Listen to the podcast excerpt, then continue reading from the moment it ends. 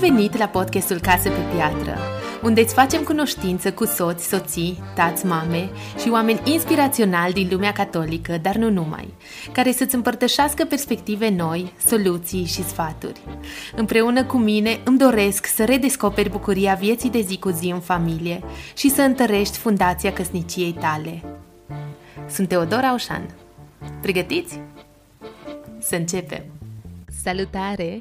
Episodul de azi e publicat chiar la început de an, 2024.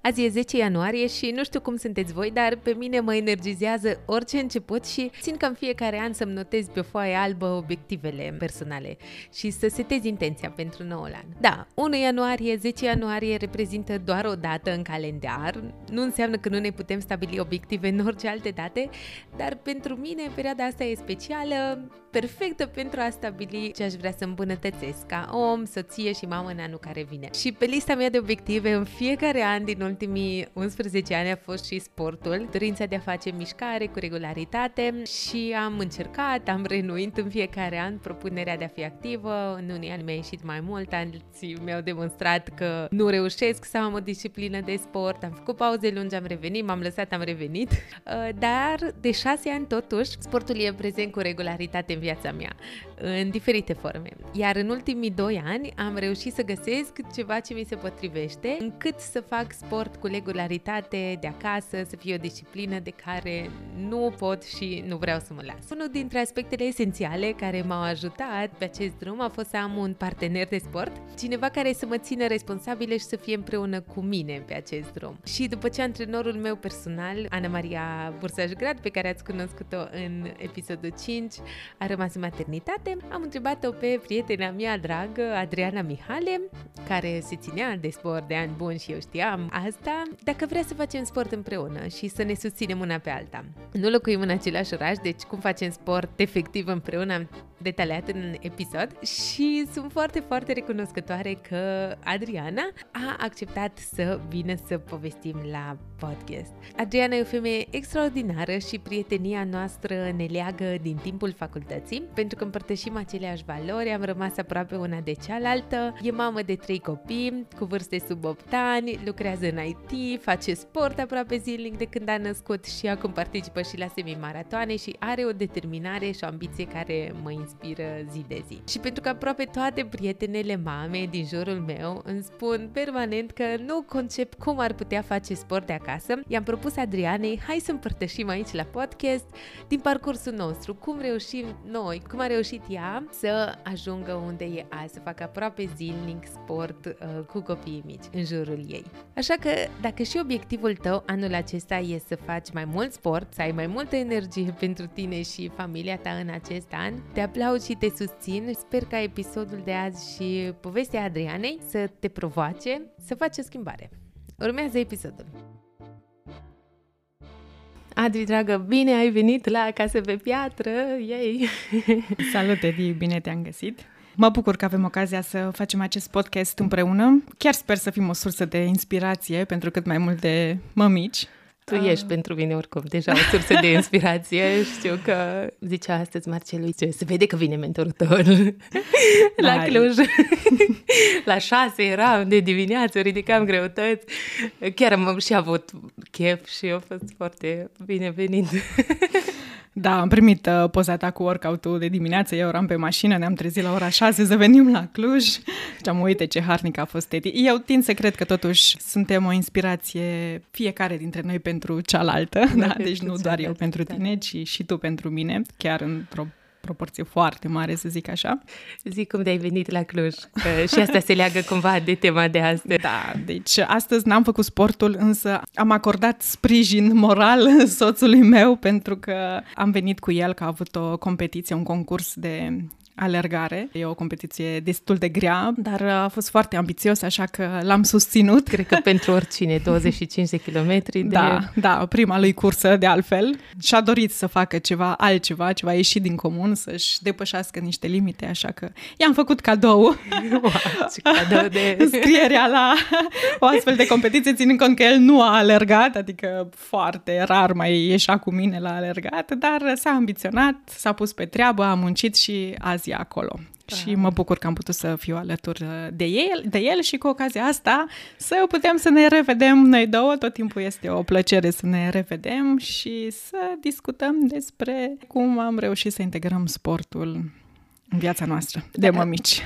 Apropo de competiții, uite, și tu ai participat anul ăsta, cred că la mai multe competiții. Da, anul acesta am zis că trebuie să merg mai departe. Da, am participat la vreo patru concursuri. A fost o experiență foarte frumoasă. Mi-am dat seama că, într-adevăr, sunt capabilă de mult mai mult. Chiar citisem o carte foarte interesantă în care accentul era pus pe faptul că atunci când nu mai poți, de fapt, ai ajuns doar la 40% din ceea ce poate cu adevărat corpul tău și am zis, gata, da, sigur pot mai mult. Dacă o cursă de un semi-maraton de 21 de kilometri până acum mi se părea că poate să-l facă doar cei care asta fac toată ziua, aleargă, am zis nu, sigur pot și eu. și prin muncă, bineînțeles, prin muncă am reușit să o fac și eu de mai multe ori și de asta sunt mândră, deși a fost un hobby. Deci alergatul pentru mine e ceva ce îmi dă o stare de bine. Deci nu am participat la competiție pentru a fi neapărat pe podium, dar am tras, m-am antrenat și a ieșit uh, foarte bine în final. Așa, cu și pe lângă, pe lângă noi, amândoi. Asta, asta vreau să zic, să te cunoască și cel care ne ascultă. Tu nu asta faci, tu nu faci sport... Nu, nici vorbă. N-am făcut niciodată sport de performanță. De performanță uh, sau nici măcar nu ești antrenor personal sau să fie asta nu. jobul tău, ai alt job, ia zi un pic despre tine. Da, păi despre mine sunt soție, da? și mamă de trei copii, două fete de 8, una de 8 și una de 6 ani și un băiețel de aproape 2 ani. O să împlinească 2 ani în curând. Pot zice că sunt o femeie cu un stil de viață activ, care am reușit să integrez sportul ca o rutină în, va- în viața mea de aproximativ 8 ani, chiar de când s-a născut uh, primul copil. De atunci încerc în permanență să găsesc așa un echilibru între viața de familie, carieră, am un job full-time și nu, nu în ceea ce privește sportul, lucrez în domeniul IT, și timpul pentru sport, da? care aș putea spune că de fapt acel timp e timpul pentru mine. Da? Așa folosesc uh, timpul pentru mine uh, prin a face sport. Sportul a avut și are în continuare un dublu impact în viața mea. În primul rând mă ajută să fiu într-o formă fizică în care să mă simt eu bine și în al doilea rând funcționează așa ca și o terapie, ca să zic așa, nu știu dacă e neapărat cel mai corect cuvânt, dar îmi dă acea energie și acea stare de bine pe care pot să o transmit cu ușurință mai departe copiilor, soților și astfel încât să trăim cu toții în armonie. Cumva așa într-o zi obișnuită, să zic așa, pe lângă job, activitățile casnice, cu copiii, cu soțul, încerc să-mi fac timp și pentru sport și am făcut asta încă de la de când avea prima fetiță șase săptămâni, deci n-am așteptat mai mult. Și așa cum uh, avem cu toții obiective la job, în viața personală, așa mi-am setat și eu, bineînțeles, obiective separat pentru sport. Exact, pentru că, cum ai zis și tu, te încarcă un moment de plăcere, de încărcare, dar e, de fapt, și greu să faci sportul câteodată sau cum, nu întotdeauna numai sursă de uh, bucurie și încărcare, ci tragi câteodată destul de tare și mental ca să te apuci și și să faci antrenamentul.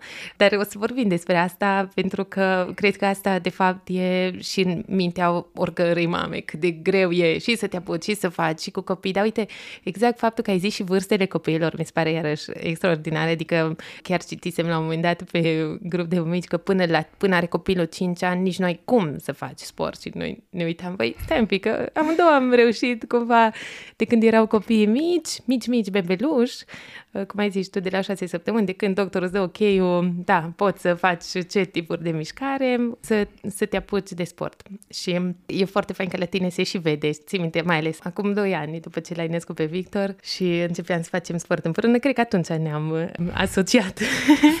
da.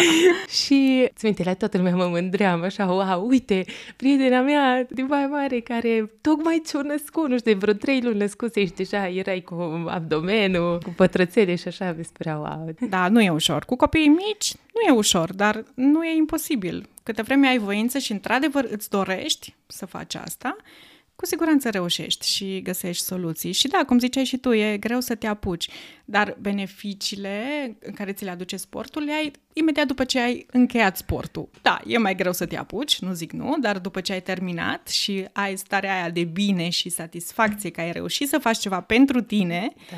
nu se compară, nu se compară cu nimic. Parcă altfel îți vine a doua zi să dai iarăși play din nou la un workout. Zi, zi un pic ce ai făcut tu pe parcursul timpului ca să-ți inspire cineva, ok, ce aș putea să fac, de exemplu, chiar de acasă sau de la sală, care au fost formele de mișcare de-a lungul timpului sau programele pe care le-ai făcut? Păi, aș putea spune că tot timpul am avut așa un uh, stil de viață mai activ, chiar și înainte de a avea copii. Uh, obișnuiam să mai ies din când în când la alergat, mai mergeam cu bicicleta, mai mergeam la sală, însă n-am avut o rutină în ceea ce privește sportul. Era o chestie ocazională, știi tu, vine vara, haide să ne pregătim puțin corpul, mai ieșim la alergat. Sau vine Crăciunul, hai să mergem puțin la sală, că na, nu mai putem alerga că e frig. și uh, mergeam câteva săptămâni la sală. Deci era o chestie sezoniere, nu era vorba nici într-un fel de rutină. În schimb, îmi plăcea să fiu activă. Mergeam mult pe jos, deci nu îmi plăcea neapărat să stau să mă uit la un film. Preferam să merg la o plimbare sau să fac o activitate împreună cu prietenii. Când am rămas însărcinată cu Sara, primul, prima fetiță, am avut un scop foarte bine stabilit, un obiectiv. Am zis că după ce nasc, trebuie să-mi revin la forma fizică de dinainte de naștere în cel mai scurt timp posibil. Atunci aveam impresia că cu cât kilogramele se lipesc mai mult timp, stau lipite mai mult timp, cu atât se dezlipesc mai greu. Nu știu dacă neapărat e fondată chestia asta sau nu, dar la mine așa mi-a fost întipărit în minte, așa că am zis eu că după ce o să nasc, o să fac imposibilul posibil să revin la forma de dinainte, doar că mă gândeam că sigur o să am timp să merg la sală, că totuși ziua are 24 de ore. Trebuie să pot să-mi fac timp să merg la sală. Ei bine, s-a născut copilul și planurile s-au dat puțin peste cap. Așa cum Nici se vorbă de posibilitatea de a merge la sală.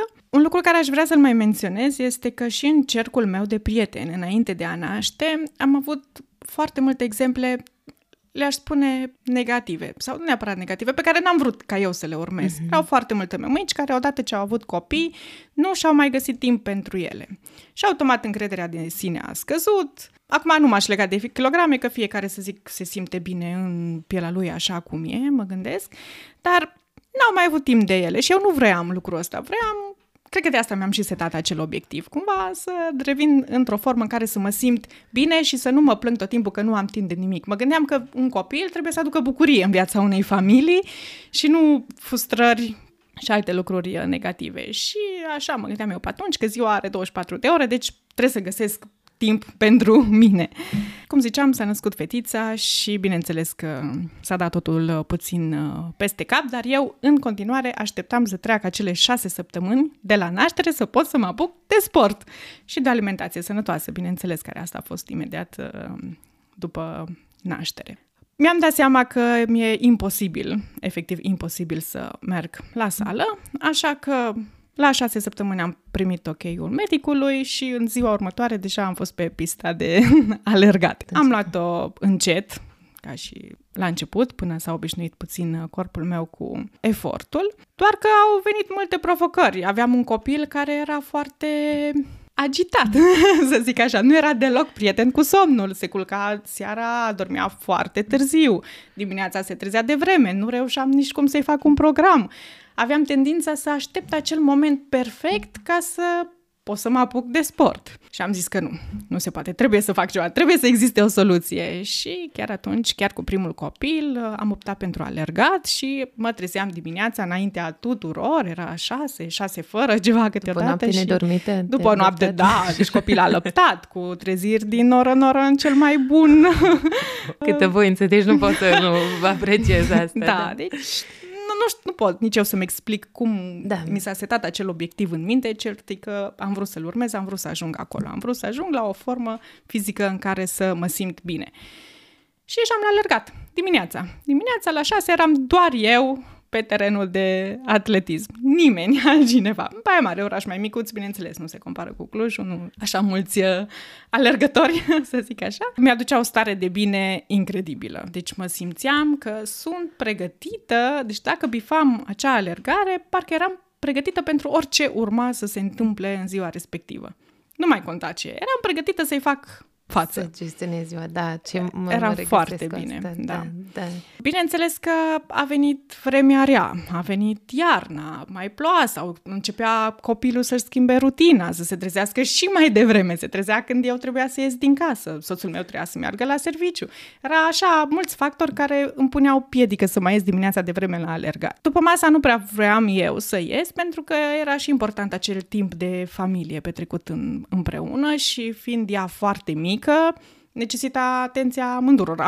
Deci nu eram, soțul meu nu era pregătit să-i facă față doar el în singur uh, fetiței, ținând cont că era alăptată și na, din oră în oră depindea de mine și mai mult, deci nici nu am mai contorizat intervalul în care copilul era la sân. Cert e că era foarte des, deci nu avea un uh, program. N-am reușit pur și simplu să-i fac un program, așa că era destul de greu să o las perioadă de timp Uh, mai lungă cu soțul meu, de aceea și picat faza cu sala.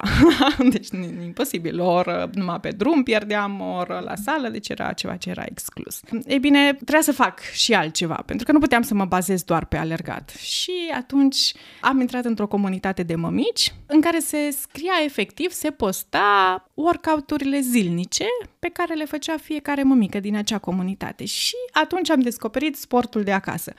Niciodată n-am făcut sport acasă înainte de naștere. Niciodată. Mi se părea cum să faci acasă. Chiar trebuie să fii motivat să faci sport acasă. Nu când Bine, înainte de copii și permit să ieși, să mergi, să faci ce dorești tu. Ei bine, acum am văzut că foarte multe mai mici făceau sport de acasă și postau zilnic cu ce făceau. Zic, ok, asta e pentru mine, am găsit soluția.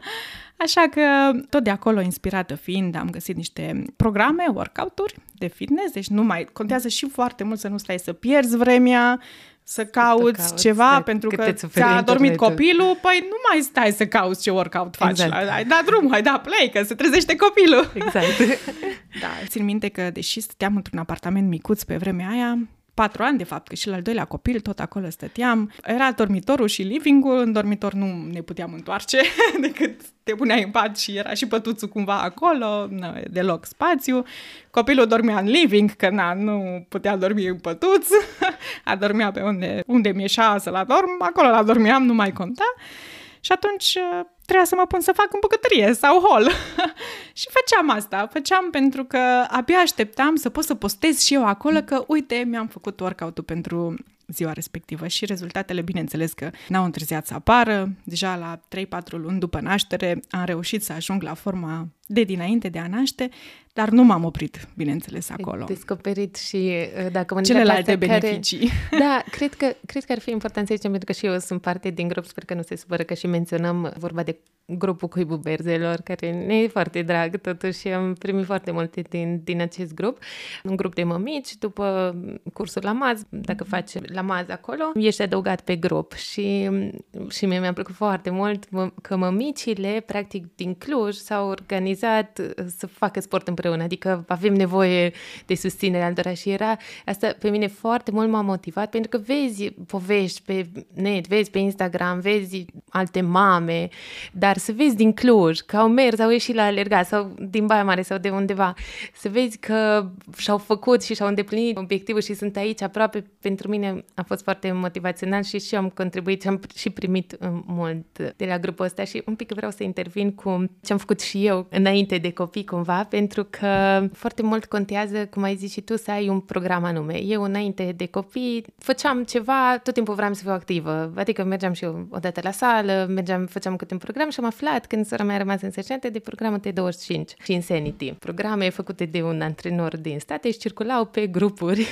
aceste programe, le dau la dat și foarte, foarte drăguț că le aveam acasă. T25 era un program de 4 luni de zile, 25 de minute în fiecare zi și acum parcă laud pe șantii în minte only 25 minutes, numai 25 de minute, nu se poate să nu ai 25 de minute într-o zi în care să dai uh, play. Și era practic 6 zile de uh, sport și o zi de pauză și timp de 4 luni. Și asta eu l-am făcut înainte să am copii și mi se părea, wow, ce fain și am avut și rezultate, făceam și dietă și m-am pozat, eram foarte faine rezultate. După ce s-a născut Marc, așa cum zici tu, într-un apartament foarte mic, în hall, că toată lumea dormea să nu deranjez, făceam sportul. Odată dată ai venit la Cluj și dacă ții minte am făcut amândouă în holul ăla. Încă mai am poza. da? Și avem o poză. Facem amândouă, te dau și sau ce era Insanity, nu mai știu. Și foarte mult te ajută, cum ai zis și tu, să ai ceva. Pe, pe mine asta m-a pornit. Să ai un program, să știi că te ții de un calendar, să știi că urmează mâine să faci beta nu știu ce era, alfa, beta, erau uh, numele uh, exercițiilor. Și te lua, sigur că te lua de la mai ușor la mai greu, progresiv. Și asta pe mine foarte mult mai ajută, că pe urmă am descoperit și un pic alergarea și am mai făcut și cu antrenor personal și acum facem împreună de 2 ani. Și acum ar trebui să zicem și ce înseamnă să facem împreună cu cineva, că exact cum făceam pe comunitatea Cuibul Berzelor și puneam un workout, noi acum ne trimitem noi nouă poza Parcă e așa o rutină, după ce am terminat uh, antrenamentul, ne trimitem poza, uite, asta am făcut. Și pentru mine e mare ajutor să știi că ești în parteneriat cu cineva, adică nu faci chiar de unul singur, chiar dacă ești singur acasă, ci știi că cineva așteaptă de la tine un semn. Este și când, parcă săptămâna trecută te-am întrebat ce se întâmplă, că nu mi-ai trimis nimic. Eu eram în, plecată din țară și tu ai zis, n-am vrut de fapt să-ți trimit, nu că n-am făcut. Dar așa, faptul că știm că avem un drum de mers împreună, drumul ăsta de sport, de mișcare și că ne susținem una pe alta. Cumva chiar să zici și tu cum ai evoluat, că pentru mine, de exemplu, am început cu programele astea care pentru mine era foarte important să am planul, să fie acolo pus, T25, Insanity, așa, dar mi-am dat seama că făceam destul de mare pauză când se termina programul, că nu știam exact și stăteam foarte mult să mă gândesc acum ce ar trebui să fac. Până când, asta destul de recent, a fost acum vreo, când am început noi cu Les Mills și practic ce m-a ajutat cel mai mult e să stau și să mă gândesc ce ar trebui să fac ca să am o rutină pe termen lung, cum ai zis și tu. Adică nu mai vreau să fie numai trei luni sau patru luni cât ține un program, eu vreau pe termen lung să găsesc ceva ce mi s-ar potrivi ca să nu mă mai las, să nu mai abandonez. Și eu mi-am dat seama, vreau ca sportul să fie o parte din viață. Sportul îmi dă și mie energie, îmi dă vitalitate și nu vreau să mă las de el. Și atunci, cumva, starea asta de curiozitate am găsit, am zis, neapărat trebuie să fac cu cineva, ori cu un grup, ori cu o persoană. Din cauza că tu ești și mult mai activă ca și mine, pentru mine ești mare, mare ajutor. Mă bucur că eu nu te-am demotivat, că fac numai de patru ori pe săptămână. Ăsta e obiectivul meu acum. Patru ori pe săptămână și reușesc câteodată mai mult nici vorba să mă demotivezi, din contră. Da, acel grup de suport care l-am avut uh, m-a ajutat și pe mine foarte mult. La un moment dat n-a mai fost deloc vorba despre pierderea în greutate sau uh, forma fizică. Am știut că vreau ca sportul să fie o rutină în viața mea și când ai gândul ăsta, când reușești să faci o disciplină din sport, te gândești doar la obiectivul la care vrei să ajungi și indiferent ce ți apare în cale, cumva lași emoțiile deoparte, că îți place, că nu-ți place, o faci. Asta m-a ajutat foarte mult și chiar cred că am ajuns acolo să nu mai vorbesc despre motivare, pentru că motivarea vine și pleacă, da. e influențată de foarte multe lucruri, ci să vorbesc despre o disciplină și chiar dacă am o zi proastă, chiar dacă am o zi bună, eu trebuie să dau play la acel workout și nu pentru forma fizică, repet, ci pentru starea aia de bine. Vreau să povestim un pic despre provocări, că mm, trebuie să ai deja implementate niște rutine, niște trucuri cumva ca să treci peste provocări, pentru că viața cu copii mici, oricum cine aude, cum poți cu trei copii mici acasă să faci sport? Păi ce... hai să vorbim, cum putem să facem? Păi despre asta vreau să vorbim și despre provocări, da. Asta e. Hai, hai să vedem cum ai făcut față provocările, provocărilor și să împărtășim amândouă care au fost cele mai mari provocări. Că provocările toată lumea le are și atunci... Așa e, oricât ai fi de disciplinat, e zilnic. Aș putea spune că în fiecare zi o provocare ca să mă apuc efectiv de sport. Sunt zile în care, da, poate e mai ușor, mai ales acum să zic că am ajuns într-o etapă în care mi-e puțin mai ușor să fac, dar am trecut prin toate da. etapele posibile și orice schimbare în rutina copilului a fost o provocare. Dar am luat-o, chiar așa am luat-o, un challenge, o provocare să văd pot să trec și de acea etapă. Exact. Și găseam soluții. De exemplu, dacă la început, când copilul avea șase săptămâni, nici vorba de un program, da? cumva mă legam de orice minut în care el dormea. Mă chinuiam cu greu să la dorm, dar după ce a, a dormit, eu deja eram cu echipamentul, de fapt aveam echipamentul pe mine când începeam da. rutina de somn, că da. atunci când a dormit, a închis ochii, direct să dau play. Și da, au fost, să zic, două, trei luni în care funcționa perfect și copilul dormea o oră, da? Nu se trezea. Bun. Treceau cele trei luni, nu mă vedeai că copilul se trezește după 20 de minute, deci te chineai să-l adormi poate o oră și el dormea 20 de minute. Băi, workout-ul tău durează 30 de minute. Pa, ce faci?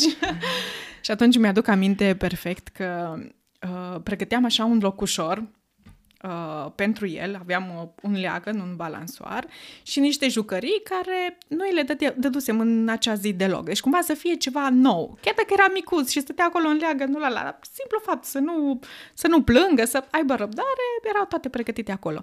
Și 20 de minute făceam workout se trezea, mergeam rapid, îl luam din pătuț, îl puneam în uh, balansoar și mai stătea 10 minute. Puteam să zic, a, hai să aștept să aibă somnuri mai lungi. Nu, asta e. În cel mai rău caz, fac doar 20 de minute și tot e mai bine decât nimic. Și ah. trebuie să ai cumva o strategie, că avem asta oricum și la job și așa, dar pentru, nu știu, mămicile care simt că nu, nu se pot apuca și ca să-și găsească timpul acela pentru ele, cumva, că tot timpul e mai important, nu știu, cât doarme să fac uh, altceva, știu, acum e momentul în care aș putea ori să dorm sau să fac curățenie sau ce mi-am dat seama că stă în spatele gândurilor ăstora e tot timpul un fel de nu merit, cumva nu merit să-mi aloc timpul ăla mie, trebuie tot pentru casă, știi, și e, e de fapt o muncă pe care noi trebuie să o facem separat de sport, că asta aduce obiectivul ăsta de a face ceva pentru noi, aduce la suprafață poate niște lucruri care, care trebuie să lucrăm ca noi să putem să fim libere de a, libere, cumva de a putea să ne alocăm timpul ăsta. Da, eu eram foarte, de regulă, să așa o fire care, din punct de vedere al curățeniei, îmi place să fie totul perfect, să zic așa, chiar și cu copii mici. Și de foarte multe ori am început ziua prin a face curățenie. Cât timp eram pe maternitate, da, încă nu începusem lucru. Făceam curățenie și tot făceam curățenie și făceam mâncare și curățenie și alăptam și țineam copilul în brațe și curățenie și ziceam, las că o să fac sportul, După. nu știu, la următorul somn sau când vine Cătălina acasă sau amânam cumva, pentru că vreau să fie toate în ordine și mi-am dat seama că ajungeam la finalul zilei, eram foarte obosită ca să mai pot să mai dau play la uh, vreun workout și curățenia tot nu era cum mi-o doream, pentru că cu trei copii, acum pui mâna pe ceva, în două minute e la loc, deci nu da. are rost. Dar dacă îmi prioritizam și începeam ziua, și cât timp eram pe maternitate, dacă mă începeam ziua făcând sportul, chiar la primul somn al bebelușilor, care când sunt așa de micuți, 6-7 săptămâni, îl au dimineața de vreme. Da. Victor, apropo, uh, el de când s-a născut, el la 6 e sus, între 6 și 6 jumate. Deci și asta a fost o provocare. A dispărut uh, posibilitatea de a ieși la alergat așa de dimineață. În fine, am găsit alte soluții. Dar revin, dacă făceam sportul de dimineață, eram altfel eram la finalul zilei. Da. Era și curățenie, era și mâncare, era și copiii bine, era și soțul meu împlinit, deci cumva și reușeam să le fac bine, pe toate, da, pentru da. că prin simplu fapt că am știut că am făcut ceva pentru da. mine atât de mult a contat lucrul ăsta că nu pot explica în cuvinte. Faptul că faci ceva pentru tine, deși în alea da. 30 de minute m-am dat peste cap, da? deci nu a fost ca și cum aș face, aș fi mers la spa și am tras tare, dar am făcut ceva pentru mine, da. dar să-mi ating obiectivele mele și a contat foarte mult ulterior cum se derula ziua. Da, uite, apropo din cartea pe care tu mi-ai recomandat-o, David Goggins, oare cum se numește cartea? Uh, nu mă poți răni. Nu mă poți răni. David Goggins, un fost pușcaș marin. Am citit-o și eu anul ăsta și am văzut schimbări, cumva și la mine și la tine am văzut schimbări, adică se înmulțeau kilometri pe care îi parcurgeai. Dar zicea într-un post pe care l-a publicat că majoritatea oamenilor așteaptă condițiile perfecte ca să se apuce de mișcare. Să aibă echipamentul perfect, să fie fie vremea perfectă, să fie motivația perfectă și apoi să se apuce de treabă. Exact ce povesteam noi, știi, cumva cu copiii, că nu pot să fie toate puse la punct, ca e foarte rar să ai toate bifate. Asta mi se pare foarte valoros cumva să vedem că viața noastră ca și mame nu o să ne creeze niciodată cadrul acela perfect în care copiii o să vină să zică A, nu vrei să-ți faci sport, că noi chiar vrem să stăm cu minți jumate de oră sau că nu am ceva, îmi lipsește o ganteră și nu mă pot apuca sau nu știu ce să fac. Știi, tot timpul apar lucrurile astea și chiar, chiar vreau să mai zici din provocările pe care le-ai avut ori cu copii, ori ca și motivația ta sau ca și organizare și cum le-ai depășit. Da, cum ziceai tu, că de multe ori poate te gândești că nu meriți să ai acel timp pentru tine. Am avut cu al treilea copil ideea asta în minte, nu știu de ce, că doar am mai avut doi înainte, că avea somnuri foarte scurte și mă gândeam, ok, dacă el când doarme, eu îmi fac sportul, pe urmă toate celelalte treburi casnice trebuia să le fac cu el și mi-era destul de greu. Micuț fiind și, na, știți voi cum e cu copiii chiar așa uh, micuți. Și am zis, hai să trec eu la următorul nivel, să fac sportul cât timp el e treaz. Părea imposibil, dar a fost o idee, zic, asta e, o încerc. Și atunci, când el dormea, puteam să fac altceva. Ori mă ocupam de treburile casnice, ori de multe ori poate făceam altceva pentru mine, mai apucam să citesc o carte sau, da, de cele mai multe ori făceam treburile casnice ca și să fie și alea acoperite. Fetele erau la școală Fetele erau la școală, da. Mm-hmm. da deci eram doar cu bebelușul mm-hmm. acasă. Bineînțeles că erau perioadele de brăcel în care eram cu toți trei singură acasă. Și deși părea imposibil să faci un workout cu un bebeluș mic în preajmă, a fost incredibil cum ei pot învăța că acel moment e dedicat sportului. Nici nu știu cum să explic. Stătea 30 de minute nu se mișca, deci se uita și nici măcar nu făceam workout pe un televizor, ca să zic, era atras de televizor, nu, făceam pe o tabletă, că n-aveam televizor în casă.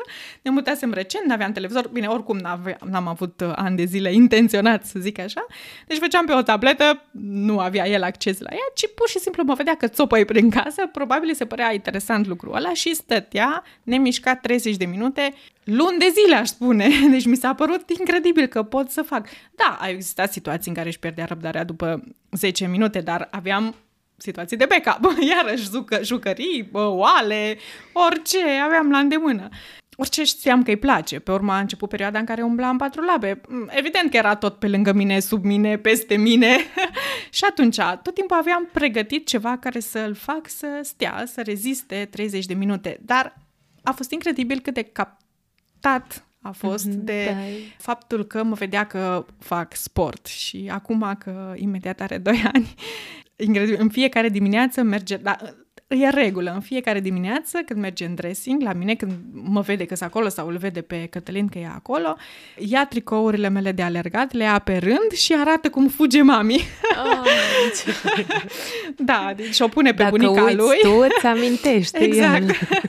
da, sau uh, eu am început lucru când uh, avea un an și cu sprijinul soacrei mele, care de altfel e o femeie minunată, ne-a acordat foarte mult uh, suport. Deci lăsăm pe Victor cu ea și bineînțeles că o pune să facă sport împreună cu el. Cât e de micuț, da? da cumva îi arată că trebuie să fugă. Merg prin curte și fac 1, 2, 3 start și trebuie să fugă. Deci cumva ei învață obiceiurile noastre. La primul și al doilea copil, efectiv, mi s-a părut imposibil să cred că ei pot să stea fără desene, fără televizor și să se uite la mine cum fac sport. Mi s-a părut da. imposibil, deși eram dispusă chiar și să le dau telefonul sau desene doar ca să am cele 30 de minute, pentru că consideram că acele 30 de minute în care ei probabil s-ar fi uitat la desene, faptul că eu mă încărcam în cele 30 de minute, ei beneficiau de avantajele de după, da. cu siguranță. Deci nu, asta era planul meu în cazul în care nu stăteau.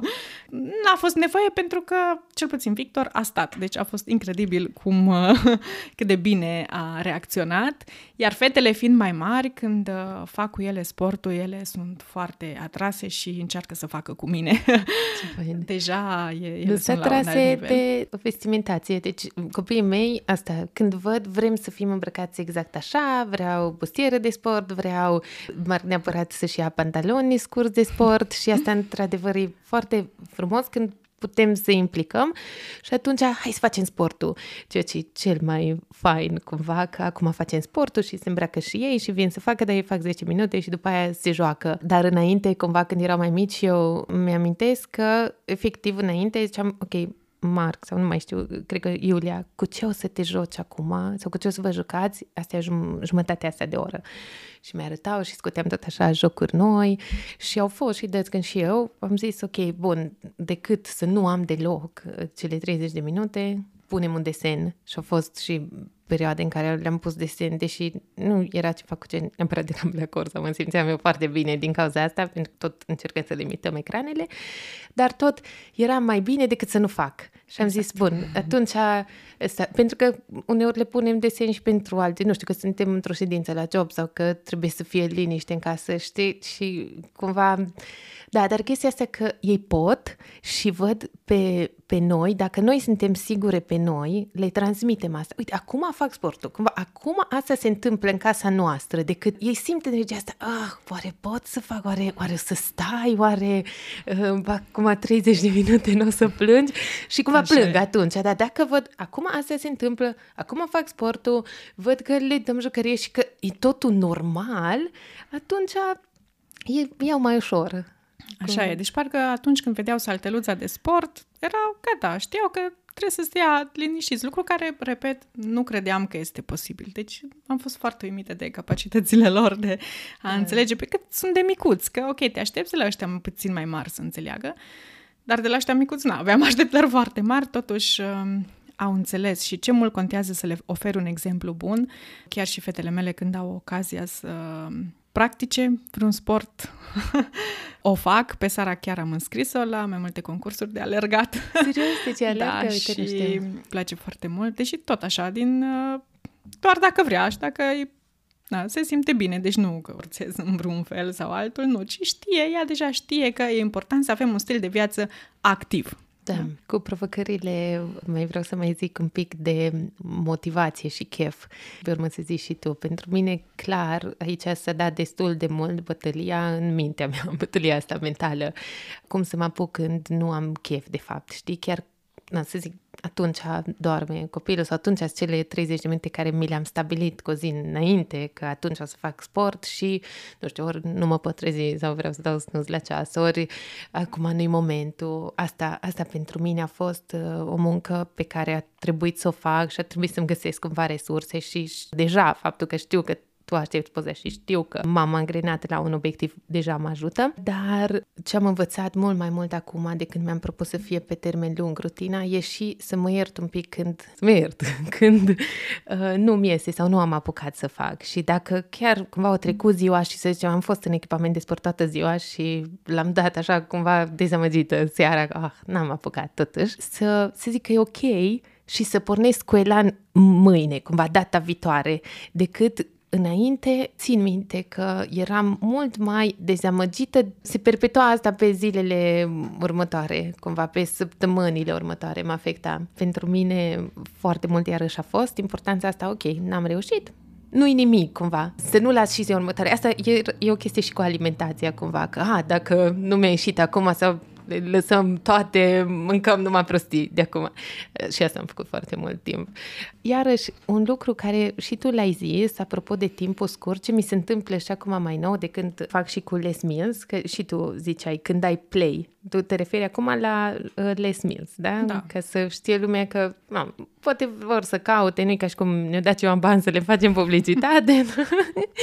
ce poate fi, simplu. asta folosim noi acum, bineînțeles, da. dar poate fi orice. Poate fi orice. Poate fi orice, gratuită exact. sau oricum, împreună, de fapt, noi am început să ne motivăm mai tare cu, de acum doi ani, dar de fapt ne-am inspirat, aș putea spune, de când s-a născut Marc, de Exact. Șase ani aproape. De șase ani, da. da. cu surse gratuite, deci... Într-adevăr, acum am trecut la resurse plătite, înainte YouTube-ul și ce mai găseam online. Ce vreau să zic e că și acum mă găsesc câteodată nehotărâtă dacă ce să aleg, știi? Cumva azi cardio sau cu greutăți și de multe ori cumva asta e o provocare pentru mine, pur și simplu să aleg și să fac ce am pus că fac, adică să nu mă mai gândesc, ah, poate mai bine, de fapt, astăzi mă simt mai în formă de cardio sau astăzi nu pot cardio, dacă ăla l-am ales, să mă duc cu el până la final. Ce vreau să-ți mai zic, cred că ți-am mai povestit asta cumva, că la un moment dat pentru mine o provocare cumva, după ce mi se părea că fac de mult timp față de înainte, știi, când te ții așa de treabă, mi se părea că nu am rezultate așa vizibile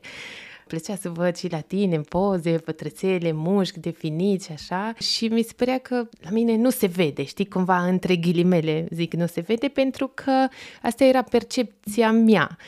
80% se dă și la alimentație, pe partea asta cu slăbitul. Dar era cumva o minciună într-un fel că nu se vede, pentru că eu știu că mă simt bine. Adică era o chestie care mă demotiva și pe care la un moment dat mă axam și nu m-a ajutat deloc. A fost așa o provocare care mi-a dat seama, bun, trebuie să trec peste ea și trebuie să accept cumva că stai un pic, pe mine sportul mă ajută, eu arăt așa și în videourile astea de multe ori persoanele care fac sport și antrenorii arată foarte bine și foarte fit și așa și să nu mă compar cumva. Asta a fost un lucru bun și la Les Mills, aplicația asta cu care facem, sunt și antrenori care mi se pare că arată ca și mine. Este KB, știi? Tipa aia care are o constituție așa un pic mai masivă cumva, mai înaltă, mai...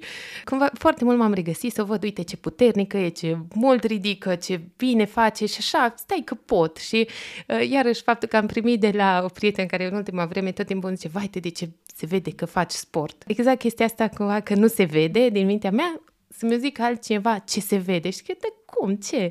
Păi cum te ridici, cum, ce tonus ai, cumva că ești rapid, ah, ce interesant și ce mult m-am bucurat că mi-a dat feedback-ul ăsta, dar nu neapărat din ce mă așteptam eu, a, pătrățelele sau ce-or fi, cumva, sau mușchii, oricum nu se văd neapărat, ci mai mult de cum te simți. Dar asta a fost pentru mine, să știi, la un moment dat o provocare, având în vedere, cum ai zis și tu, că am început și eu când s-a născut Mar, de atunci să fiu așa constantă și să-mi dau seama că asta e o rutină pe care vreau să o implementez în viața mea, chiar dacă a fost cu suișuri și coborâșuri, cu pauze lungi, când am fost însărcinată și câteodată și înainte, când doream să, fim însăr- să fiu însărcinată și nu venea și așteptam că mi se părea că sportul influențează, am renunțat la, la chestia asta, apropo, oh. da, că vai, dacă alert din cauza asta, nu pot să rămân însărcinată sau ceva de genul. Sunt foarte multe provocări care eu le-am avut pe partea asta mentală, cumva și să lucrez cu mine și m-a ajutat totuși și cartea asta de care ai zis și tu. Cartea, comunitatea, lucrul ăsta cu mine permanent, cu gândurile, să gestionez, să apreciez mai mult, să zic, da, uite, bravo, ai făcut un lucru bun pentru tine astăzi, ceva de genul. Chiar dacă te ajută doar ca să-ți creezi o stare de bine, eu zic că uh, e un lucru foarte bun, deși eu văd de la o poștă diferența între o persoană care face sport versus care nu face sport, la același număr de kilograme, să zic. Și eu văd pe mine, da? înainte să am copii, am arătat într-un fel, dar nu aveam probleme cu greutatea, să zic așa. După ce am avut copii și am început să fac sport, cu regularitate, de ca rutină și inclusiv uh, cu greutăți, că mi se părea că doar la sală poți să faci sport, sport cu greutăți și la sală mergi numai dacă știi ce să faci. Altfel e pierdere da. de vreme și a, așa e. Dar am văzut că pot să fac asta și acasă. Corpul arată total diferit, deci pot să zic că acum sunt în cea mai bună forma mea decât am fost vreodată. Deci o persoană care face sport, clar, se diferențiază, chiar dacă greutatea e aceeași, față de una care nu face sport. Deci și în cazul tău, clar se vede. Cred că n-ai văzut tu, n-ai putut să-ți depășești uh, acel prag, dar uh, se vede, bineînțeles că se vede. Mai menționai de provocările de genul că, ok, nu poți să faci sport că alăptezi sau dau un exemplu. De asta eu m-am lovit foarte mult. Vă dați seama că într-un sat de lângă Baia Mare, da, acolo ne-am mutat noi recent, recent, mă rog, de 2 ani, acolo în acel sat ne sunt și bunicii, adică părinții so- soțului meu și, mă rog, tot aproape de noi sunt, sunt și părinții mei. Ei cumva au văzut activitatea mea zilnică, dar nu concepeau cum să am un copil așa de mic și să ies la alergat. Păi scade lactația, păi poate răcești, păi copilul are de suferit. Deși niciodată nu s-a întâmplat asta. Uh, mi-a fost foarte greu să le demonstrez că nu e așa. Și nu numai ei, și mămici din, dintre prietenii mei, prietenele mele ziceau, nu, eu nu fac scor, uh, sport pentru că sigur îmi scade lactația și am muncit mult ca să alăptez. Trei copii am, pe toți trei am alăptat destul de mult, aș spune. Și sportul n-a făcut decât să mărească, să zic așa, lactația. Nu contest, nu am studii în domeniu, deci probabil sunt cazuri în care influențează, deci nu zic, nu, nu Trebuie știu. verifica cu medicul, pentru că și noi de fiecare dată cumva mergi la șase Așa săptămâni e. și întrebi ce pot să fac și medicul îți zice atunci Mie mi-a ce zis e că e chiar indicat, da. de, n-am decât să continui. Dar și cu părerea suntem... bunicilor da, era da, da. greu. Era greu. Deci nu înțelegeau. Da. Plus, pe lângă alăptat, nu înțelegeau cum ies eu noaptea la alergat, cum ies pe ploaie, cum ies pe vânt. Apropo, când știam că am 30 de minute libere și făceam eforturi supranaturale în câte o zi ca să am cele 30 de minute libere, Păi, să-mi stea mie ploaia în cale, să stea frigul, nici vorbă. Că era ploaie, că ningea, că era minus nu știu câte grade, că erau plus 35 de grade, nu conta. Eu aveam un scop, trebuia să ies la alergat. Și asta m-a ajutat foarte mult față de perioada de dinainte de a avea copii, când aveam tot timpul din lume disponibil, dar nu ieșeam că ploua, că era... Așa e perioada aia, n-ai, da. da. n-ai cum să știi cum e altfel decât când treci prin acel moment. Dar nu, acum pot spune că nu prea las factorii aceștia să mă influențeze în vreun fel. De asta și discutam de disciplină. Da? am alea 30 de minute, știam că în sfârșit l-am obținut. Apoi ies, mi-am luat uh, pantofi de alergat și am ieșit. Da, ce important că ai zis asta, că sunt foarte multe lucruri care se vehiculează așa din bătrân, neapărat că un medic ți-ar fi zis. Și asta iarăși foarte fain și acasă și eu am pățit, bunica mea mai stă la noi și ne ajută uneori și mă vedea că fac sportul și mă vedea că-s roșie toată și vai de capul meu, dar nu se poate, dar, dar tu ai auzit de Gabriel Cotabiță care a avut ceva infar pe uh, uh, banda de alergare, că dar nu se poate să fie așa roși. Bine, el, ei au grijă așa de noi. mult. Da, da, da. Vor să ne protejeze și exact. bă, ei înțeleg. Mama mea, deci acum, deși de 8 ani alerg. Când ies seara, mă sună înainte de a merge, dacă știe, că mai nou prefer să nu-i spună, dacă știe că merg, mă sună înainte și mă sună așa cam după o oră când știe că ar trebui să termin. da, ai terminat, dar cum să ieși noaptea? Dar nu, Păi atunci pot. Atunci e noaptea, adică seara, mă refer, când e întuneric Dar afară. tu ești singură, de exemplu, când alergi? De cele mai multe ori ies împreună cu nașa mea. mă bucur că am parte de o colegă acolo pe plan, pe plan important de local. Zis. Da, pentru da, că da, da. de când ne-am mutat, în, când locuiam în Baia Mare, la apartament, ieșeam singură. Doar singură, pentru că și asta am testat. Adică așteptam tot timpul să zică cineva că vin cu tine și întrebam în stânga-dreapta, vii cu mine la o alergare vii? și în fiecare zi intervenea ceva la cineva și da. ajungeam să nu mai fac nici eu nimic, exact. pentru că exact. tot așteptam după alții până când m-am supărat și am zis nu. Eu ies. Și ieșeam singură, am învățat că e foarte bine să alergi și singur. Da. Eram eu cu mine. Chiar era un moment foarte bun în care puteam să ascult un podcast, să ascult o carte audio, deci mă conectam eu cu mine, era o perioadă foarte frumoasă. De când ne-am mutat, la casă, într-un sat de lângă Baia Mare, aveam problema câinilor. Mi-era foarte greu să Te depășesc acest perfect. obstacol și dacă alergam da. singură, alergam cât timp era zi afară, că na, e mai animată zona. Dar de cele mai multe ori nu aveam timp în, în timpul zilei, da, nu puteam, diverse motive, mai ales acum, de când am început jobul, în timpul zilei mi-e mai greu să ies la alergat și atunci alerg seara. Sunt foarte norocoasă că și nașa mea are exact aceeași gândire cum, ca și mine, are și ea doi copii, un job full-time, chiar lucrează foarte mult, dar reușim cumva să ne găsim acel timp seara, să ieșim la o alergare împreună și ce bine când mai poți să stai și la o poveste în timp ce alergi. Da, că nu suntem, pot să înțeleg uh, încă cum poți să alergi și să povestești. Am ajuns și la nivelul ăla când alergam singură, da. fiind obișnuită să alerg singură, iar după aceea am început să alerg cu ea și trebuia să vorbesc.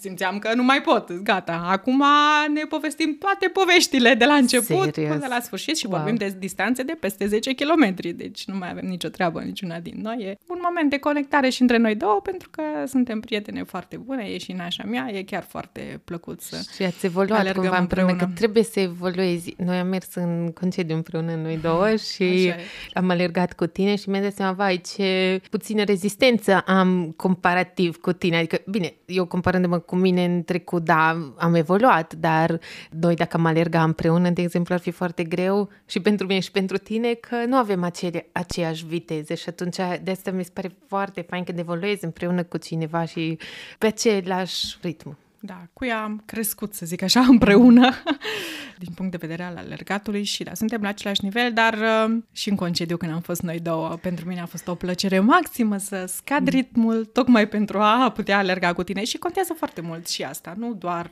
performanța, da, nu asta e cel mai important, contează să te și simți bine când faci un anumit sport. Apropo de concediu, hai să zicem asta că lumea zice, ha, te duci în concediu, gata, să duc sportul ah. și acum mai nou, pentru mine e fix invers. Abia aștept să alerg unde merg. Am mers acum în Londra săptămâna trecută, știam că ar fi indicat să alerg, mi-am pus echipamentul și tu te-ai mirat cumva de mine, dar parcă guști altfel un loc în care ești dacă nu ești în mașină, ci mergi, adică alergi. Și noi ne trezeam tot așa înaintea tuturor în concediu și gustam munții aia frumos din Austria și eu ce frumos. Pentru mine nu există concediu fără sport. nu cred că exist, nu cred că am mers vreodată undeva și să nu fi făcut sport. Într-adevăr, nu la aceeași intensitate ca și acasă, bineînțeles. Tot timpul a fost o plăcere. Uh-huh. Indiferent că eram într-un resort în care nu puteam ieși la alergat, atunci beneficiam de sala de fitness, așa e când îți intre în rutină cumva, e o faci de plăcere și când o faci nu de mai plăcere... poți fără după exact, aia. Da, da, deci eu deja când am două zile că nu fac sport, deja simt că nu-mi găsesc locul. Ceva se întâmplă. și atunci iarăși vine Cătălin, Adriana, ai nevoie de o alergare? Sau vrei să-ți faci sportul acasă? Dar în concediu chiar e o, e o plăcere să fac. E o plăcere să ies la alergat, mai ales când mergi în zone în care poți să explorezi zona respectivă. E Special, altceva, da, da nu mai da. ești obișnuită tot cu traseul tău, al meu, prin sat. da, abia aștept să pot să explorez, să văd și altceva. E chiar o plăcere, chiar dacă asta înseamnă, da, în concediu să mă trezesc la ora 6, înaintea tuturor. Cumva la 6 deja să fiu ieșită pe ușă sau depinde, în funcție de, iarăși, de etapa copiilor, când se trezesc. Și mi se pare foarte important că, da, tu ca și femeie aștepți înțelegere de la cei din jurul tău, de la soț, de la bunici, dacă e cazul, să-ți acorde acele minute pentru sport, acea oră sau cât are fiecare nevoie, dar e important să o dai și tu la rândul tău, pentru că în aceeași măsură și soțul e implicat în creșterea copiilor, are un job, are exact aceleași responsabilități ca și tine și atunci e important să-i dai și lui timpul lui, de aceea în concedii da, începe de la mine, soțul meu tot timpul zice, ok, acum suntem aici, ce ai vrea să faci? Ești la alergat sau mergi la sală? Și atunci eu, la rândul meu, la fel îi ofer și lui uh, acel timp. E important să avem fiecare din noi timpul nostru de conectare cu noi înșine. Atunci, așa da. cum îl primesc eu de la el, chiar dacă suntem în concediu, chiar, chiar dacă suntem acasă, tot așa mă simt responsabilă să îl dau și eu lui da, mai departe. Pentru noi în concediu, Marcel nu vede deloc ca și o plăcere, cumva. Și când mă trezeam la șase atunci în Austria, nu, nu înțelegea cum poți face asta în concediu și de asta prefer atunci să nu încurc programul nimănui dacă eu vreau să fac asta. Știi, cumva, da, dacă atunci mergi tu, acum merg eu, e bine, dar dacă numai unul vrea să meargă, atunci și eu prefer să fie cândva când nu încurc programul nimănui, nici a familiei, nici a lui, avem tot timpul să stăm împreună și, și să fac separat. Da, mențiunea asta vreau să o fac și eu, pentru că și eu încerc tot timpul sportul să-l fac astfel încât să nu interfereze cu programul familiei. Dacă la început, la primul copil, așteptam, ori alergam dimineața ca să nu încurc programul lor, dar când nu puteam dimineața, așteptam cumva să vină soțul meu de la lucru ca să pot să stea cu copilul, ca să pot să ies la alergat. E bine, pe parcursul timpului am făcut în așa fel încât să fac sportul, astfel încât să nu influențez deloc activitatea celorlalți. Și mi-am dat seama că da, se poate chiar și așa. Chiar și în concediu, atât eu cât și Cătălin, dacă dorim să facem sport, găsim soluții astfel încât să o facem cât timp domn copii sau dimineața de vreme sau seara foarte târziu, asta mai rar, dar da. atunci e, uh, mă rog, timpul nostru. Um, dar să nu interfereze programul cu copiii. Asta e cumva o regulă și pentru noi. Desigur că sunt excepții, că dacă na, Cătălin e disponibil să stea cu copiii, să zic, imediat după ce vine de la job 30 de minute, cât alerg eu, 40, o oră, atunci da, o fac. Dar depinde de starea de spirit a fiecăruia și înțelegem perioadele în care de oboseală și acționăm în funcție de asta. Da, eu vreau să mai zic ce mi se pare cheie cumva în maternitate sau când ai copii e flexibilitatea, pentru că tindem să ne blocăm într-un scenariu care nouă ne s-a părut ideal de face sport, care a fost în trecut și care probabil nu va mai fi posibil sau nu-i posibil o perioadă de timp. De exemplu, cred că ți-am povestit că perioada mea preferată în care am făcut sport a fost înainte să avem copii copii, când mergeam cu Marcel la sală și era, el mi arăta ce să facă, eu habar n-aveam cum să folosesc aparatele alea. Și era un timp de conectare în cuplu, era un timp de mișcare și sport, iarăși mersul cu bicicleta, că mergeam cu bicicleta distanțe destul de lungi, împreună ne conectam. Asta nu mai este posibil acum, perioada asta cam foarte, foarte puțin. Și atunci, decât să stau blocată în ah, doar asta pot să fac, și asta am auzit de foarte multe ori de la prieteni și cunoștințe, că eu numai asta fac, nu știu, eu mă duc la sală. D- dacă nu mă pot duce la sală, atunci nu fac nimic. Și atunci asta mi se pare ideal, flexibilitatea. Bun, acum pot să stau doar acasă, atunci fac online. Fac de pe YouTube, fac de pe Les Mills, fac de 25 Insanity, orice. Dacă nu știu, îmi permite timpul, ies la alergare, dacă e altceva, nu știu, bicicletă. Fiecare cumva, dacă e puțin flexibil, să vadă ce mi se potrivește acum, ce aș putea să fac decât nimic. Ce aș putea găsi? Asta mi se pare că era, nu știu, tu ce experiență ai făcut asta? Da, eu acum, în sfârșit, pot să alerg împreună cu Cătălin. Suntem în acea etapă din viață în care în sfârșit putem să facem asta. Fetele merg la grădiniță, pe Victor îl las la uh, soacra mea în timpul săptămânii, cât timp lucrez, dar imediat după ce îl duc la soacra mea, avem acele minute, o oră să zic mai când lucrăm de acasă, dar da, în care da. putem să mergem să băgăm o alergare rapidă și da. să venim înapoi, ceea ce contează foarte mult. Când am născut primul copil, am zis gata, imposibil, până ce copiii ajung la 18 ani, sigur nu putem să facem nimic împreună. Și uite, a venit după 8 ani acel moment. A venit. Poate nu o să dureze mult, că de regulă așa e, te obișnuiești, cum ziceai tu, te obișnuiești cu un lucru, cu o rutină și bam, se întâmplă ceva și gata. Dar trebuie să te adaptezi tot timpul și da. cândva o să le vină momentul la toate. Da, Sunt da. convinsă, sunt convinsă de asta.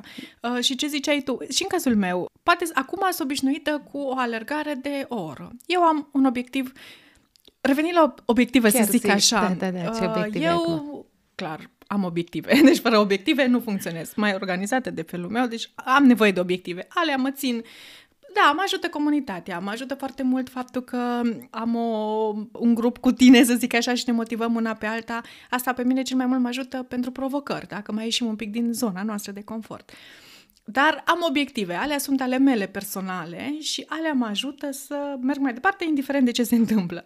Un obiectiv pe care mi l-am uh, setat la început de an este să alerg cel puțin 100 de kilometri pe lună. Cel puțin, da? Pentru unii poate suna mult, pentru Extrem alții foarte puțin. Pentru unii. în aceeași măsură, pentru alții poate suna, poate fi o cifră mică, să zic așa. Dar pentru mine e o cifră cumva care, la început de an, când mi-am propus-o, era clar că mă scoate din zona de confort, nemai mm-hmm. făcând asta până acum. Și uite că suntem în decembrie și am reușit chiar mult, mai mult față de 100 de ah. kilometri cât mi-am uh, propus. Deci, Iar... practic, avea 10 alergări de 10 km, că tu acum alergi 10 km păi, constant. tocmai nu? că vreau să zic, nu neapărat, că uh-huh. erau situații, iarăși revenind la copii, în care poate reușeam să ies doar 30 de minute. Atât aveam la dispoziție, nu mai mult. Și atunci mă gândeam, a, păi cum, că eu de regulă alerg o oră lejer. Deci acum numai 30 de minute am la dispoziție, am două opțiuni. Nu alerg, adică mă duc mâine, că poate mâine am o oră, sau ies alea 30 de minute. Ok, fac numai 5 km, 6 km, încerc să am o viteză mai mare ca să compensez, dar ies.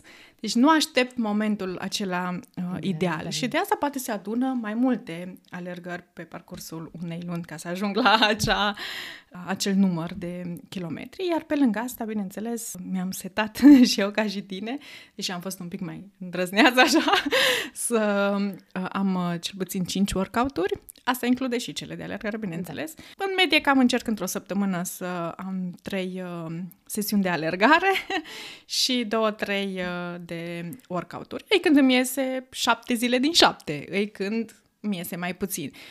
Și mie mi-a fost greu să accept faptul că sunt unele zile în care pur și simplu nu se poate. Da. Și să fiu ok cu asta mulți ani. e imposibil că nu se poate. Cum nu se poate? Trebuie să se poate. Dar, de fapt, corpul are nevoie și de pauză. Și poate chiar au fost perioade în care, odată la pe an, să zic, a fost o săptămână în care am luat o pa- pauză complet. Da. Nu am făcut... Și Aveam nevoie asta, de aia și e foarte e importantă. Dar știu că asta. tu îmi tot trimiteai linkuri cu studii făcute în, în acest sens, că e important să ai și pauză. Mie mi-a fost uh, greu să accept asta, după cum ziceam, după două zile fără sport, deja eram, uh, am dat-o în cealaltă extremă, nici aia nu e bună. Așa că am învățat și eu pe parcursul anilor că e important să-ți acorzi și, și pauză. Câte vreme știi după aia să revii iarăși la obiceiurile pe care, pe care le ai. Apropo de obiective, eu am început cumva cu obiectivul ăsta de patru ori pe săptămână săptămână, să fac patru antrenamente, dar ce s-a schimbat un pic în ultimele luni, de când am făcut uh, episodul la podcast cu doamna doctor Petronela Popovici despre menopauză, zicea că ar fi ideal să avem mișcare 150 de minute pe săptămână și eu adunându-mi faptul că fac doar 30 de minute, făceam 30 de minute, am zis, bun, hai măcar să cresc un pic, dacă se poate, timpul pe care îl aloc. Și în ultima vreme mi-am dat seama că am încercat să cresc la orice. De exemplu, dacă era o alergare, să cresc un pic și distanța asta, cumva și din cauza provocărilor tale, că se poate. Adică dacă vrei, se poate. Cumva la antrenamente se dau 45 de minute, mai este când dau o oră. Acum cam în fiecare, în fiecare săptămână am unul de o oră și o oră și atunci cumva se adună mai mult și știu că, bun, am avut cele 150 de minute. Asta e cumva obiectivul meu nou. Vezi, de asta încurajez pe toată lumea să își găsească o persoană. Da, se poate și singură. Da. Adică eu cred că pot și singură. Dar e așa de bine când ai pe cineva care te scoate din zona ta de confort, pentru că atunci când faci singur, e și riscul să te plafonezi la un anumit uh, nivel. Dar așa dacă mai ai pe cineva care îți lansează o provocare, care vezi că face ceva mai mult decât tine, e foarte important. Da. Uh, noi ne dăm provocări. Chiar asta cu provocare că e ceva nou. Numai da. de anul ăsta am început să ne Așa dăm și provocare.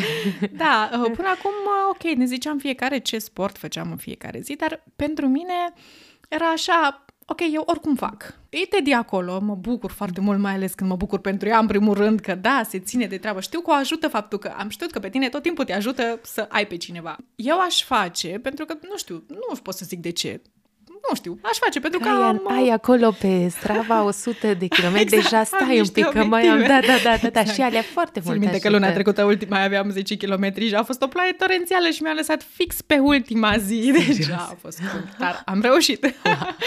să uita, știi cum e lăsat să uită lumea la tine. Altă dată, nu știu ce a fost, ziua de sâmbătă de Paști sau ajun de Crăciun sau zile în care lumea se uită ciudat la tine că te vede că alergi când toată lumea lucrează ceva, știi? Da, Dar da, da. începeam cu alergatul, cu sportul și pe urmă îmi făceam și eu treaba. Dar e și așa fani să vezi că bă, ești doar tu care faci asta. Este un video amuzant la Mircea Bravo care alergă și cu bunica. Neapărat da. să caute cine, cine dorește un pic de da, am amuzament. deja casul meu s-au obișnuit toți. Și soacra mea, și părinții mei, și Cătălin, și cred că tot satul știe că dacă știe că dacă mă vede pe drum, e ok, asta face Adriana de regulă. Doar ea, dintr-o sat, din tot satul, mă rog, împreună cu nașa mea, în anumite zile. Deci noi două suntem uh, acolo pe, la treabă. Uh, dar legat de grupul nostru, aveam nevoie de ceva în plus. Mai sunt și pe alte grupuri și cu alte mămici, dar simțeam că pot eu să contribui da, la dezvoltarea celorlalte mămici, la progresul lor, dar parcă simțeam că ceva îmi lipsește pentru mine, ceva ce să mă țină pe mine mai motivată să depășesc niște limite, că na, nu poți să rămâi la același nivel. Și atunci a venit ideea lui Teddy foarte bună de a ne da câte o provocare așa lunară și mai și nimerit cu niște lucruri care, de care chiar aveam nevoie și care, care chiar credeam care că nu, nu sunt uh, capabilă. Păi, de exemplu, era o perioadă în care făceam un workout de 30 de minute. Adică majoritatea workout-urilor erau de 30 de minute, 45 maxim. Ai venit tu cu o provocare să fie unul de o oră și... Jumate, cred că. No, Ce, de, da, de, ceva, nu mai de, știu, ceva da. deci peste o oră, în orice caz. Da, automat m-a scos din limita de confort în primul rând pentru că nu-mi găsesc timpul respectiv, adică o oră și ceva, deja e Trebuia mult pentru mine, planificat trebuia cu planificat mult din înainte, timp. da, da, da. da. Și în al doilea rând, uh, nu făceam cele mai ușoare workout-uri, deci cumva am ales un workout de forță care să faci o oră și jumătate, da, e greu, n-am prea umblat foarte bine în următoarele zile, da.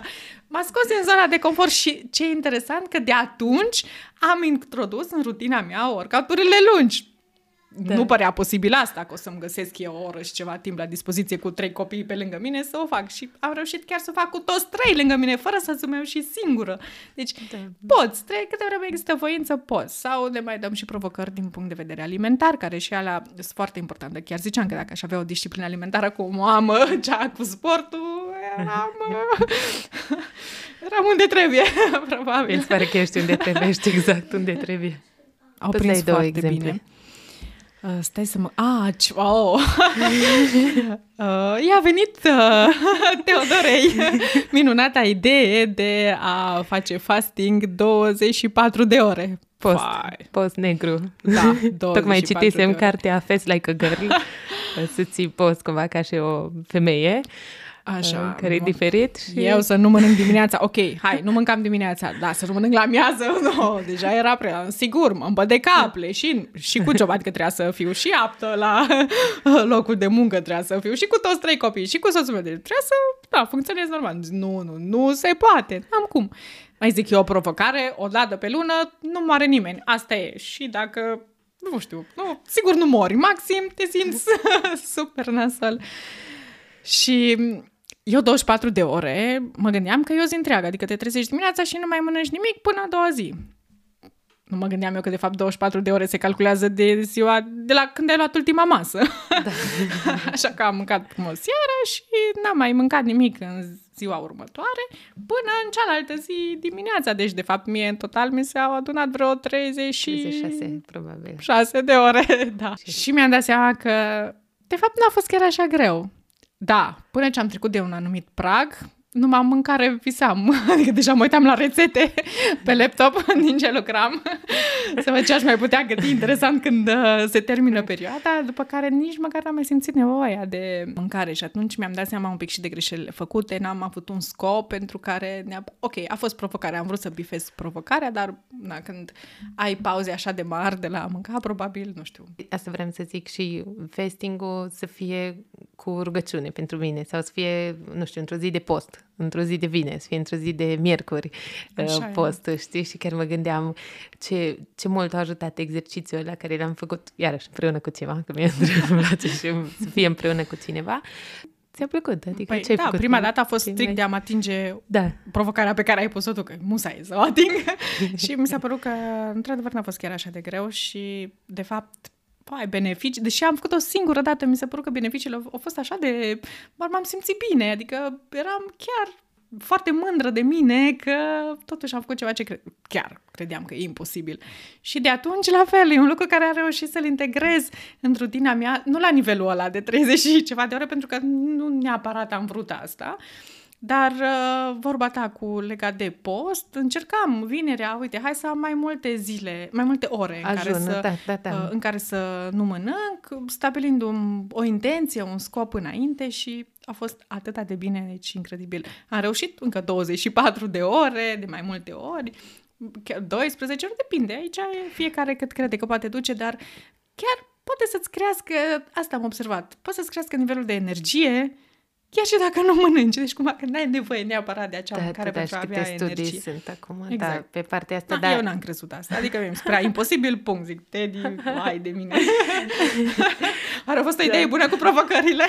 A, așa m-am simțit eu când tu mi-ai dat provocarea de alergare. Știi că eu nu alergam așa de mult, tot timpul 5 km, mi se părea oh, 6 maxim. Cred că mi-ai dat 10. Da. Să alerg mai cam. și am alergat și mai mult, cred că nu mai știu exact. Nu știu, Da, a fost da, da, 11. da. Da, da, da, cel mai mult din viața mea a fost extraordinar de, de mult, am m-am simțit foarte mândră. Deci ne ajută să, să ne depășim așa ocazional Contează. limit. Acum că ne apropie un pic de final, zi un pic ce surse de motivație ai avut pe lângă tot ce ai mai zis și ce, ce recomanzi și la altcineva.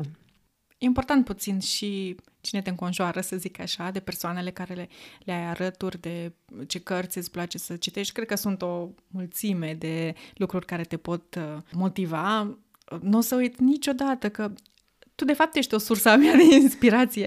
Nu o să uit niciodată că l-ai născut pe Marc și ulterior, după câteva luni, am am născut eu pe Natalia, cea de-a doua fetiță, și am mers la tine pentru că aveam controlul de șase săptămâni la Cluj și am văzut pe frigiderul tău un program foarte bine stabilit așa pe zile, de luni până duminică, efectiv fiecare workout trecut acolo și mă gândeam, ok, sunt eu organizată, foarte organizată, dar chiar la nivelul ăsta îmi fac un program așa la, cu ore, cu exact tipul de workout care urmează să fac, e imposibil. Copil culcat la ora 6 seara, ținând cont că aveam primul copil, tot după 10. Zic, nu, deci... Făceam te 25 atunci. Da. da. Zic, nu, ceva, ceva nu bine. Zic, dacă Teddy poate da. și am stat la ea și am văzut că își culcă copilul la ora 6 și după aia are timp. Zic, da, ok, copilul meu are șase săptămâni, de acum începe armata. Mi-am făcut instant un plan la fel și am început uh, prima dată să testez să văd cum e să sculci copilul de vreme. Și am reușit, au dormit și copilul meu și al doilea și al treilea copil la ora șase, cât timp erau așa micuț, pe, pe care, da, ok, da. am mai uh, crescut la șapte, opt cel târziu.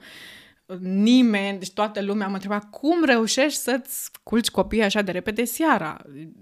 Nu intrăm în discuția asta, da, pentru că da, nu e da. tema discuției, dar certi că am văzut la Teddy un program așa de bine pus la punct, când l-am născut pe Marc, am zis, clar, asta e o sursă de inspirație pentru mine și știam că dacă reușesc să fac lucrul ăsta, să am un plan bine stabilit de la începutul săptămânii și mai ales care să coincidă cu somnul copiilor mai devreme, am timp să-mi fac sportul. Copilul culcat mai devreme, mai mult timp pentru mine. Și cumva a funcționat. Deci ești o sursă de inspirație pentru mine. Mă bucur. Uh, ca și mă recomandări. că se inversează, vezi? Și atunci da, e perfect. Da, de asta cred că nu o să uit uh, niciodată.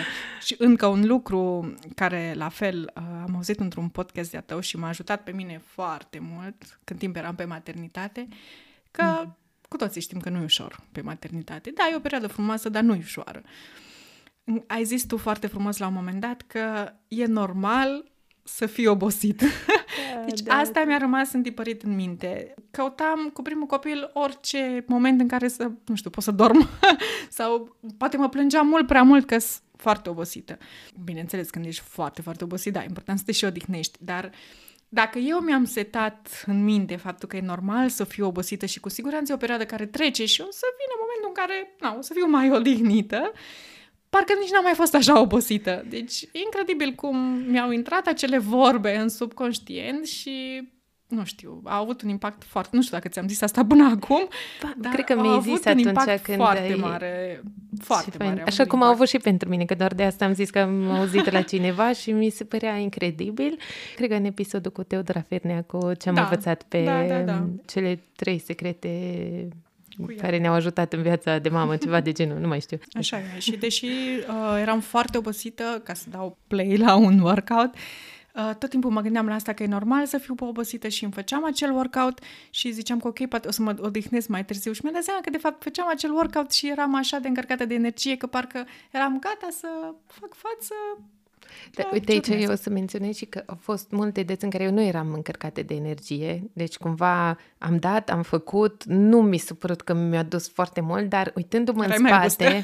au fost și situații da, de astea. Da, nu neapărat, știi cumva când fiind obosită, mâncam ciocolată, mâncam prostie, știi, nu te poți simți foarte bine, chiar dacă te ții de sport, dacă nu știu, ești cu burta plină de toate prostiile care le mănânci din cauza că ești foarte obosită. Asta le împățeam da. eu. Deci, și din cauza asta nu aveam energie, din cauza că nu dormeam, că mâncam prostii și făceam și sport. Dar uitându-mă în spate, faptul că totuși m-am ținut și am făcut, chiar dacă nu a fost ideal, nici nu m-am simțit ideal, nici nu...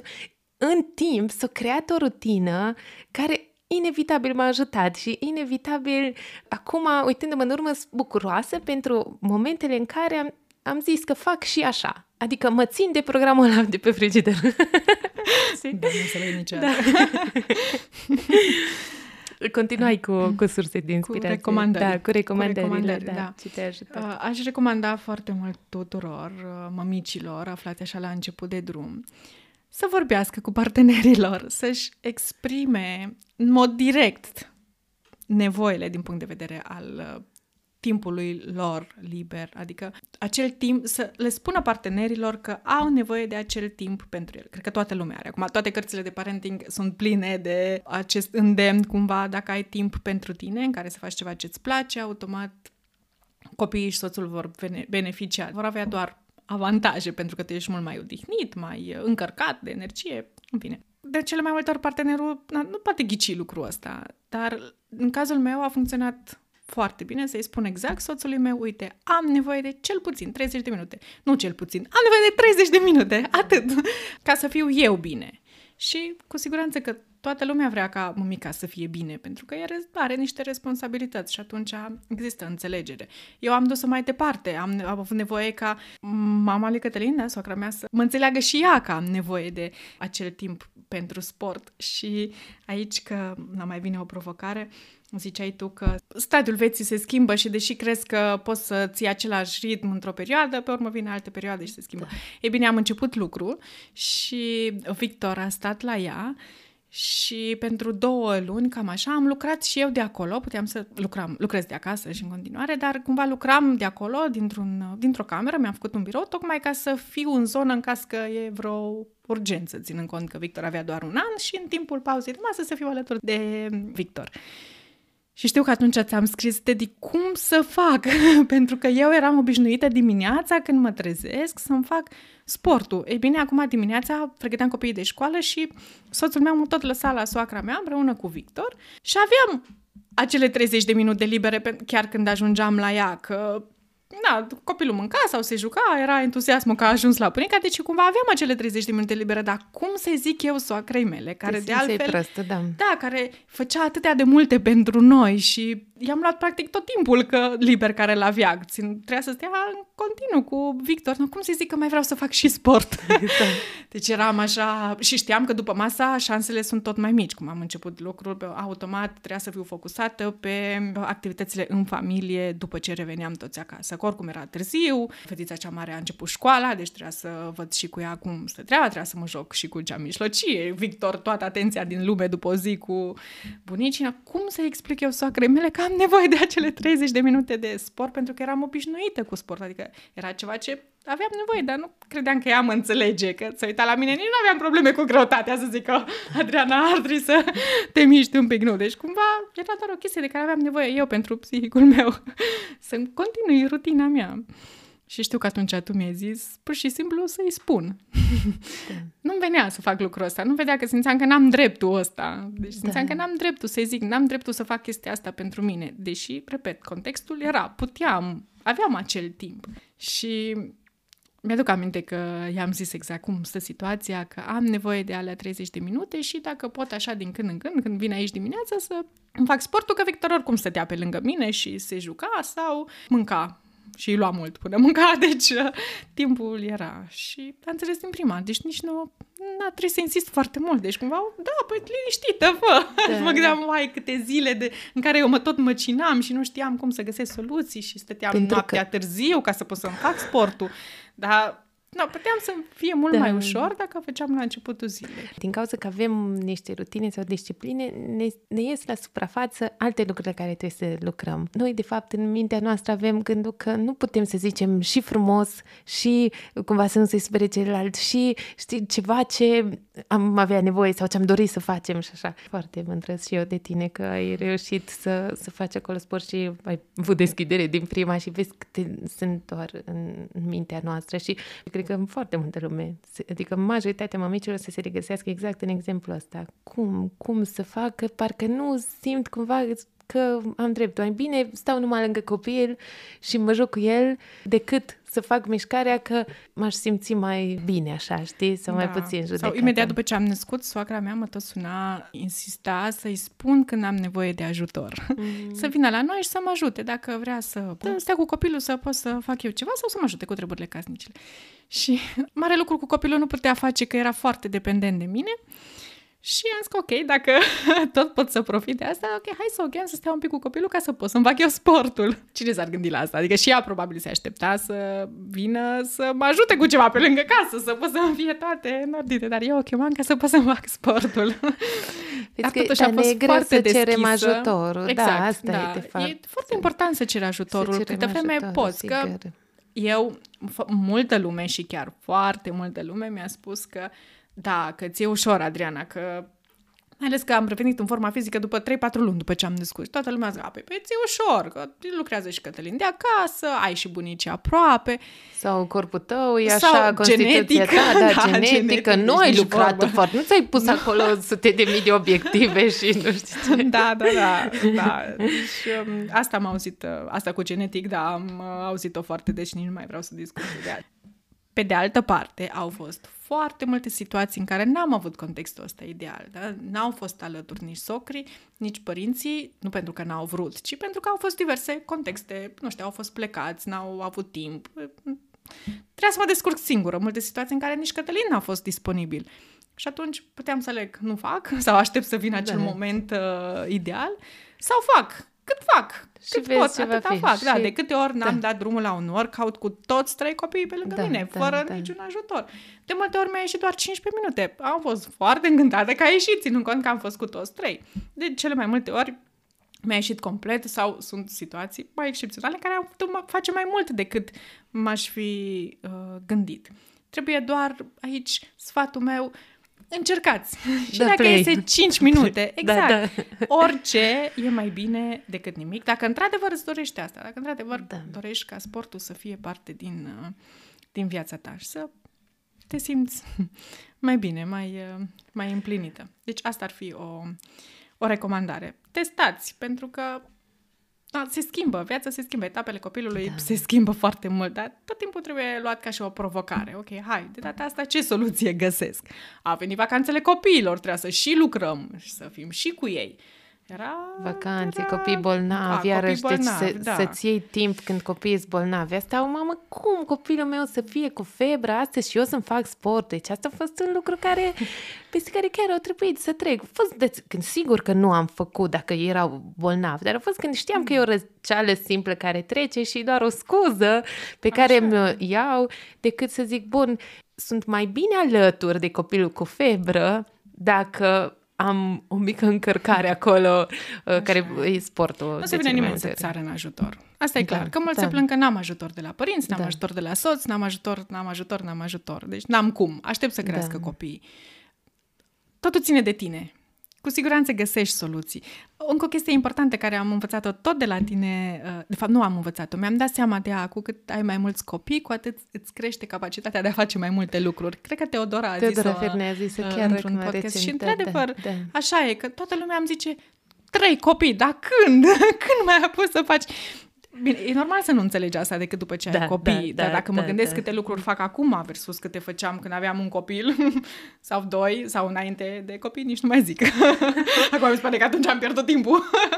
Fiecare da, zi. Da, da, vezi cât le organizează de mult, exact, să deci... găsim 30 de minute eficiente. Da, de aia ziceam că exact. nu mă mai exact. influențează vremea când am alea 30 de minute, știi? Deci cumva, yes, am ieșit, deci nimic nu mai poate să stea în cale. Deci ideea e să, să testăm în da. continuare. Apar în continuare provocări, cu siguranță. O să fie perioadă în care o să fie mai greu, altele mai ușoare, dar câte vreme revenim, ca și știm la ce revenim. Exact. Cumva, și dacă da. e o da. pauză mai lungă, și dacă e Așa, orice, trebuie să știi la ce, ce exact. la ce să revii. Că sunt și eu am perioade în care poate, efectiv, n-am chef sau, nu știu, trec așa perioade mai demoralizate, dar e așa de fain când vezi că poți să revii cu ușurință la unii mai ușor, alții mai greu, la rutină. Măcar știi ce să faci, știi? Dacă, da. ai, dacă ai pe o perioadă mai lungă un obicei, știi, știi ce să faci. Atât de multe lucruri, parcă aș mai vrea să mai zic și parcă cu cât zic îmi vin alte lucruri în minte, dar ca să încheiem aș vrea să, să te întreb ce întreb pe fiecare invitat.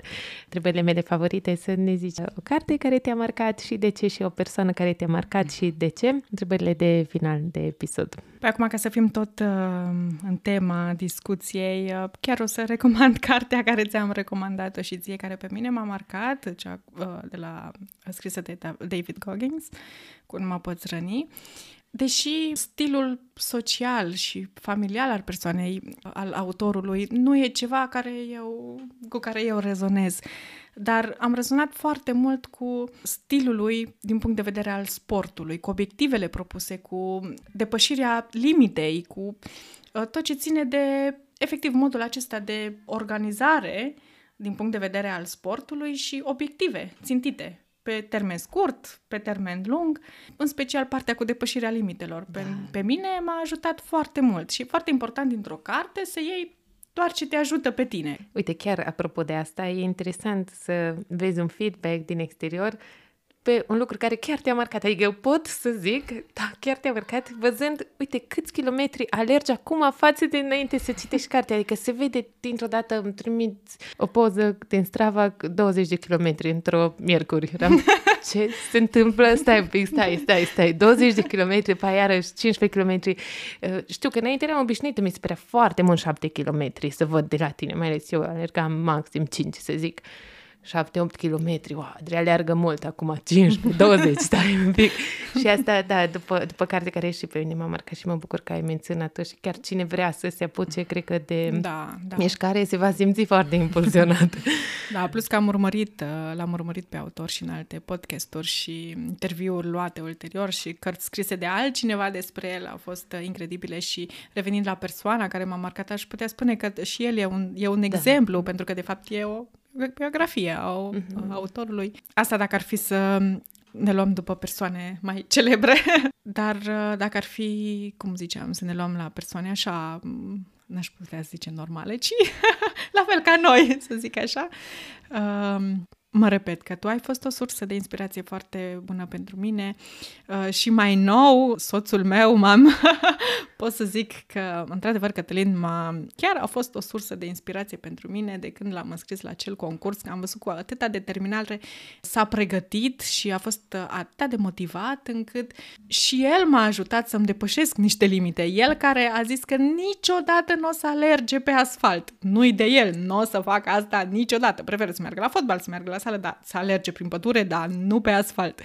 Și a ajuns de la a alerga cu mine din obligație, să zic așa, că duminică mai lăsam copiii la socră și zicea, hai Cătălin cu mine, că mi-e frică de câine, hai de 5 km măcar alergi cu mine, ne asigurăm că nu-i nimeni și pe urmă eu continui singură.